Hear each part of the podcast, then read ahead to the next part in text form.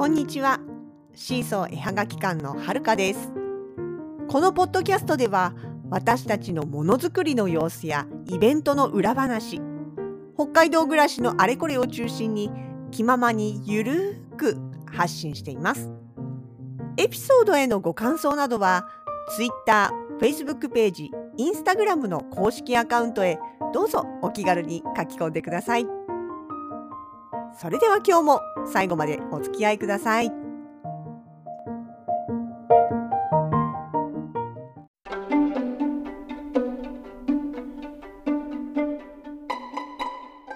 2022年7月の9日土曜日本日栗山クリエイターズマーケットのお店番でした土曜日にお店番入るのってねなかなか珍しいんですけれどもちょっとこれには理由があってまあこのほのかさんがねそろそろいよいよ7月の月末に向けてあの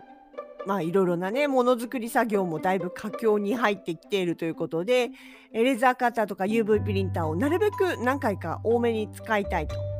でやっぱりでもそれでもね栗山まで行くのってそれなりの時間とか労力というか、まあ、かかるのでできれば土曜日にお店番として行ってでその流れで作ってくるというのをやりたいと。でしかも土曜日だったら私が一緒に行ける。で一緒に行けば私が、えー、お店番に入ってでその間にほのかさんは作業をするという一番効率のいいですねことができるというわけでまあそれでこの日を選んだわけなんですけれどもね。というわけで私はるかが久しぶりにお店番の方に、えー、行かせていただきました。そうね、今シーズン多分初じゃないかしら。今年度の営業になってからお店番に入るの多分初めてだと思います。だから、うんとね、久しぶりにその出店者さんの棚とかじっくり見せてもらって随分ね知らない人もいらっしゃいましたし去年までいたけどなんかあらいなくなってるわっていう方もいらっしゃいますし、まあ、なんだかんだで、えーと、と28組ですかっぱりこれだけ増えると見応えありますよね。ジャンルもいろいろですし、作風もいろいろですし、素材もね。ということで見ててすごい面白くて、ついついあのいろんな写真を撮りながらですね、あ、この人のこれすごい可愛いいみたいな感じで、勝手にお気に入りを勝手にアップさせていただいておりました。で、お店ご一緒、お店はご一緒だったのがですね、えー、おなじみのチロルさん。プラバンレジンのもう大先生でございます。ゴッドと呼ばれる、えー、作家さんですね。優しい、すごく、そのなんかゴッドっていうとめっちゃ怖い感じしますけど、めちゃくちゃ優しい、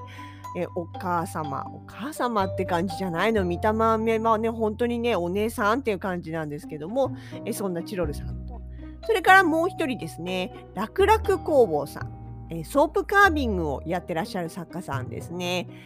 えっ、と、確かね、3月かな？そうのかなんかに、私たちあの、栗山クリエイターズマーケットで、えっと、ちょっとした写真教室をやらせてもらったんですけれども、その時にも楽々さんいらっしゃってたという記憶があります。その、えー、楽々工房さんは今日はですね、ワークショップもやりますよということで、えもうだから3組で、しかも1組ワークショップがいるという、とても賑やかなスタートになりました。今日ですね、えっ、ー、と、あ、まあでもどちらかといえば土曜日の割にはまったりしていたのかなという感じもあります。スタンプラリーが始まってますので、そう、栗山町内の各所を回ってスタンプを集めるっていうスタンプラリーがね、毎年あるんですけれども、え今年もやっていてで、それの関係でスタンプラリーのお客さんがあのスタンプを押しついでに覗いてってくれるみたいなね、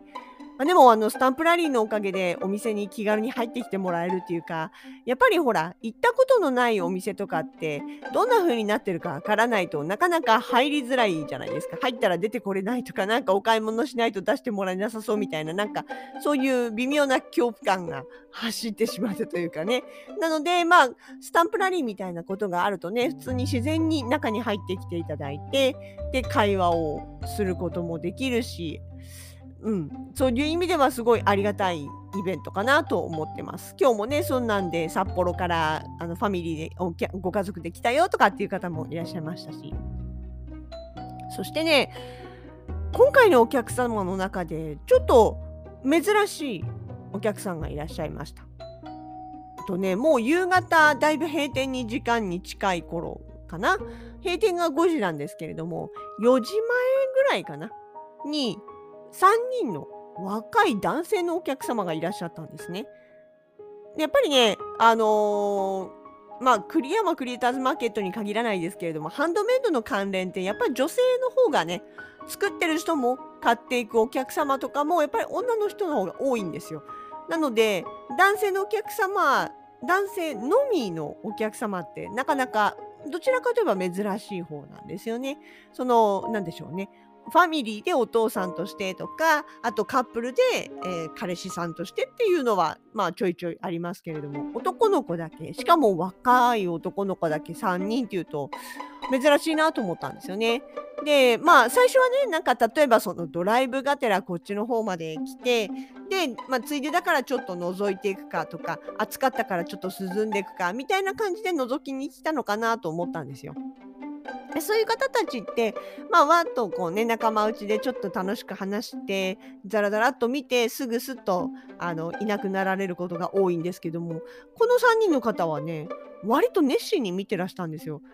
で、しかも、その、端から順番に見てって、で、最後まで見てっておしまいとかっていうんじゃなくて、あっち行って、こっち戻って、で、またあっちを見て、これってこうじゃないとかっていろいろ話をしながらね、ご覧になってたんで、あれ、珍しいなと思ったんですよね。で、ちょっと声かけてみたんですよ。なんかお探し物ありますか？って。で、そしたら、いや、うん、そういうわけじゃないんだ、みたいな感じで言ってたので、じゃあまあまあね、無理にね、声かけないでゆっくり見てもらおうと思ってて。結構それでも長いこといたので、途中で今度ね、チロルさんがね、あの声をかけたんですよね。どちらからいらしたんですか？みたいな感じで。そしたらそのうちのお一人が、あのいろいろとこう耐えてくれて、で、実はその方たちが学生さんだっていうことが分かったんですよね。いや、そりゃ若く見えるはずですよ。学生さん20代前半ですから。で、あの、なんかね、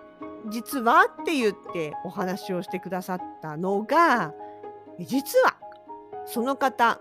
さっていうか3人組のうちのお一人は栗山出身で、で、いろいろ話をしてくれた人は、イベントの主催もやってるっていう方だったんです。でそのイベントっていうのが開きしマルシェというイベントで名前言った時にねあなんか聞いたことあるなと思ってそしたらチロルさんも「あ私それ聞いたことある」って言ってなんかツイッターかなんかでいいねされた気がするそのアカウントの人にとかって言っててでまあそこからね結構いろいろ話をし始めたんですよ。えー、実はそう私もね名前だけちょっと聞いててどんな感じでやってるとかあんま詳しいことは分かってなかったんですけれども、えー、実はですね平岸マルシェという、えー、豊平区札幌市豊平区ですねの平岸平岸市の方で定期的に開催されているマルシェということなんですね。で、え、ー、と、平岸ハイヤーさんって、まあ、タクシー会社さんですよね、が主催してらして、そこの敷地を使ってイベントをやってるんですって。でしかも結構ねあのきっちり定期的にというか一番最初にスタートしたのが何年前って言ったかな？2年前くらいっていう形らしいんですけれども今年なんかはもう定期開催ということでえっと1ヶ月に、えっと、5月から10月の第2第4日曜日って言ってもう固定でやっていて。でその内容としてはですねうんとまあお買い物お食事観戦ということでね。お買い物っていうのはいろいろあるみたいです。ハンドであのまあなんていうんでしょうかねいわゆるマルシェマルシェ的なっていうか要はえ食食材というか食の部分だったりとかあとはお食事もまあ食事も食ですよね。とあと観戦っていうのが今回はなんかねプロレスを開催するんですって。だから、なんていうのかな、まあ、いわゆるあれですよね、ステージイベント的な感じですかね。あの、一般的なイベントでいうところの、えっ、と、そういう、まあ、催し物的な感じでやってらっしゃるのかなっていう感じですよね。でね、でもね、聞くとね、結構お客様、ままあ、定期的にやってることもあって、たくさんいらっしゃるみたいなんですよね。うん、なあのなんだっけ1,000人とかって言ってたかな？あ結構だからたくさんいらっしゃるんですよ。でえっ、とそうそう。でそこのまあなんていうのかな？もともとはその平岸ハイヤーさんっていう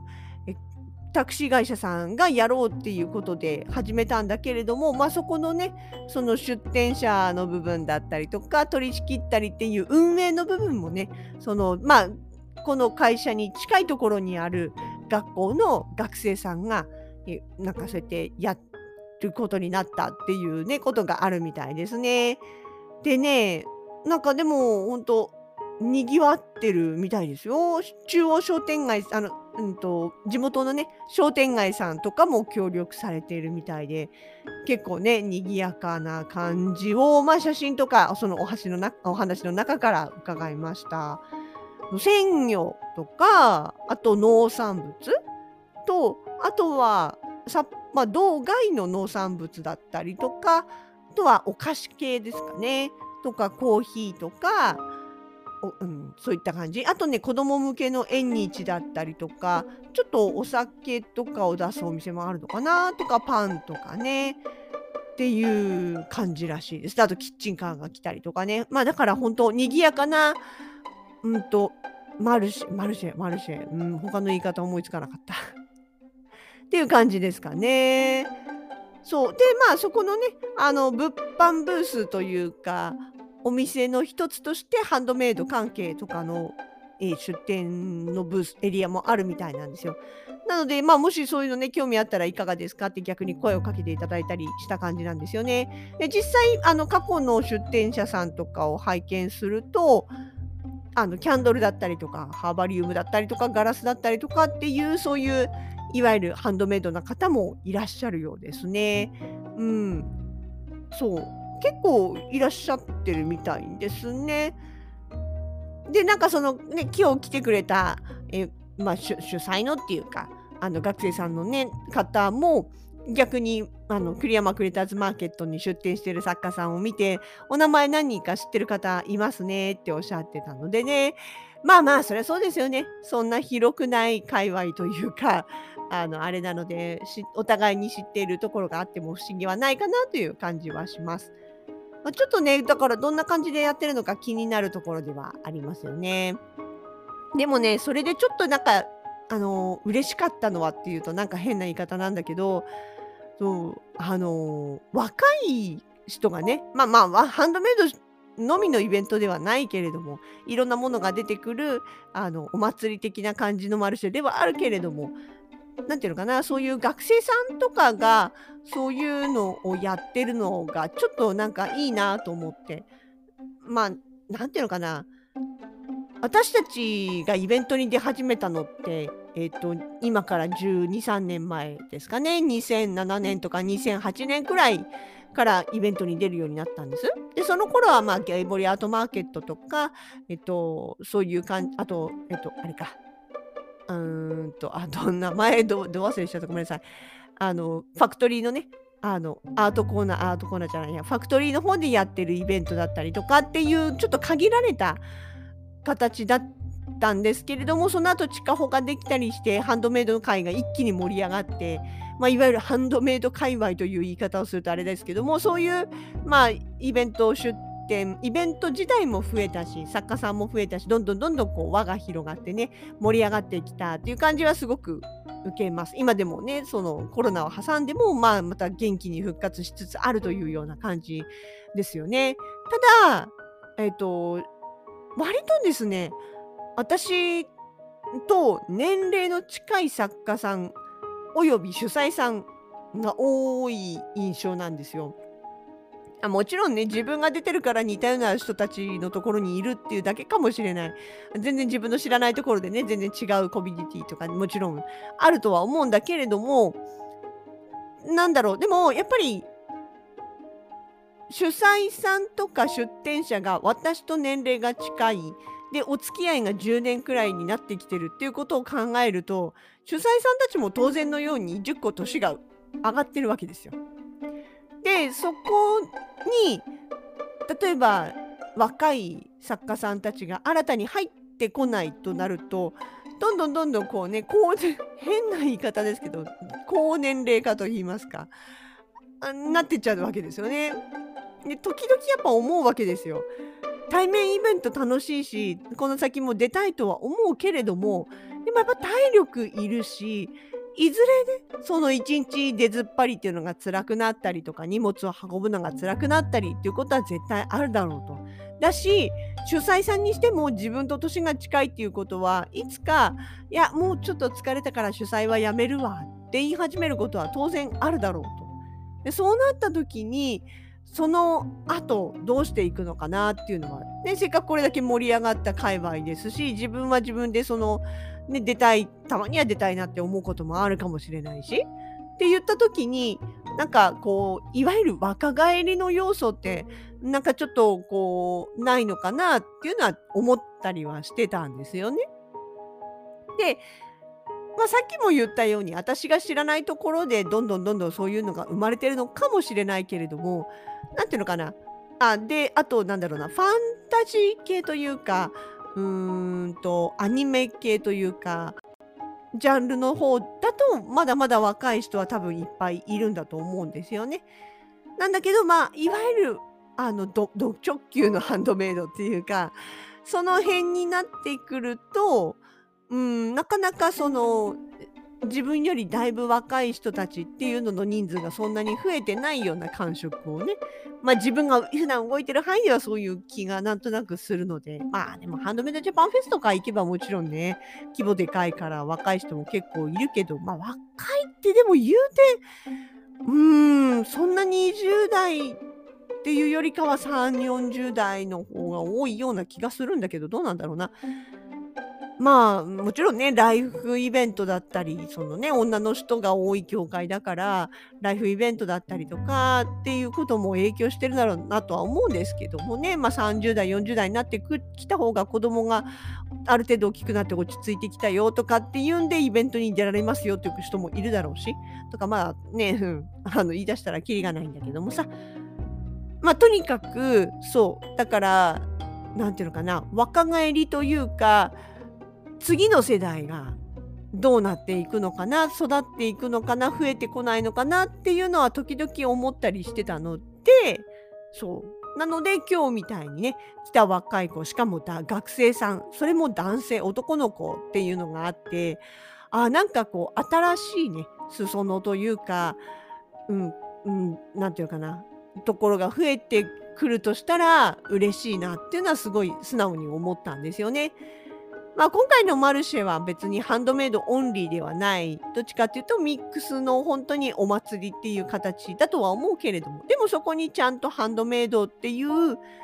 えっとまあ、専門ブースっていうかエリアをね作ってくれているっていうことはそういう形での新たな、まあ、参加というかねえ活動の場が広げられるチャンスではあるだろうなと思うのでね。そういう形でねこう脈々と受け継がれてというか広がって形を変えながらでもね続いていけたら、まあ、この業界元気でいられるのかなって思いました。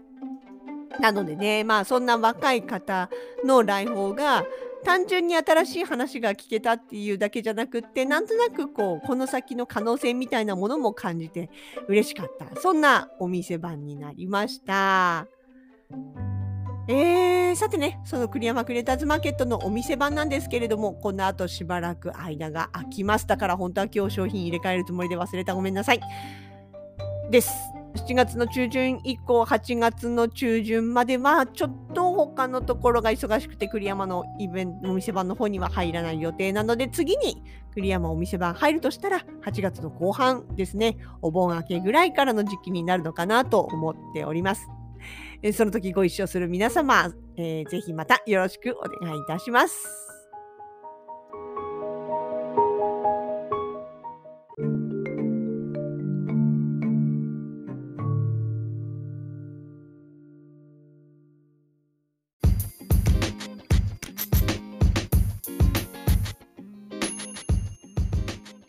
シーソー絵はがき館直近のイベント出店情報です。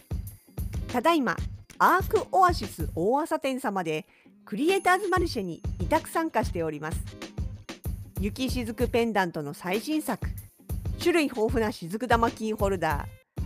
夏休み工作にもぴったりなテレビ型フォトフレーム組み立てキットそして夏向けポストカードを出品しております。こちらは7月の19日までの開催です。お近くにお越しの際はどうぞお立ち寄りくださいませ。対面のイベントは7月17日の日曜日。久しぶりのセレクトマーケットです。場所は札幌市民交流プラザ。創生スクエアです。そしていよいよ7月23日24日はハンドメイドインジャパンフェス。東京ビッグサイトに参ります。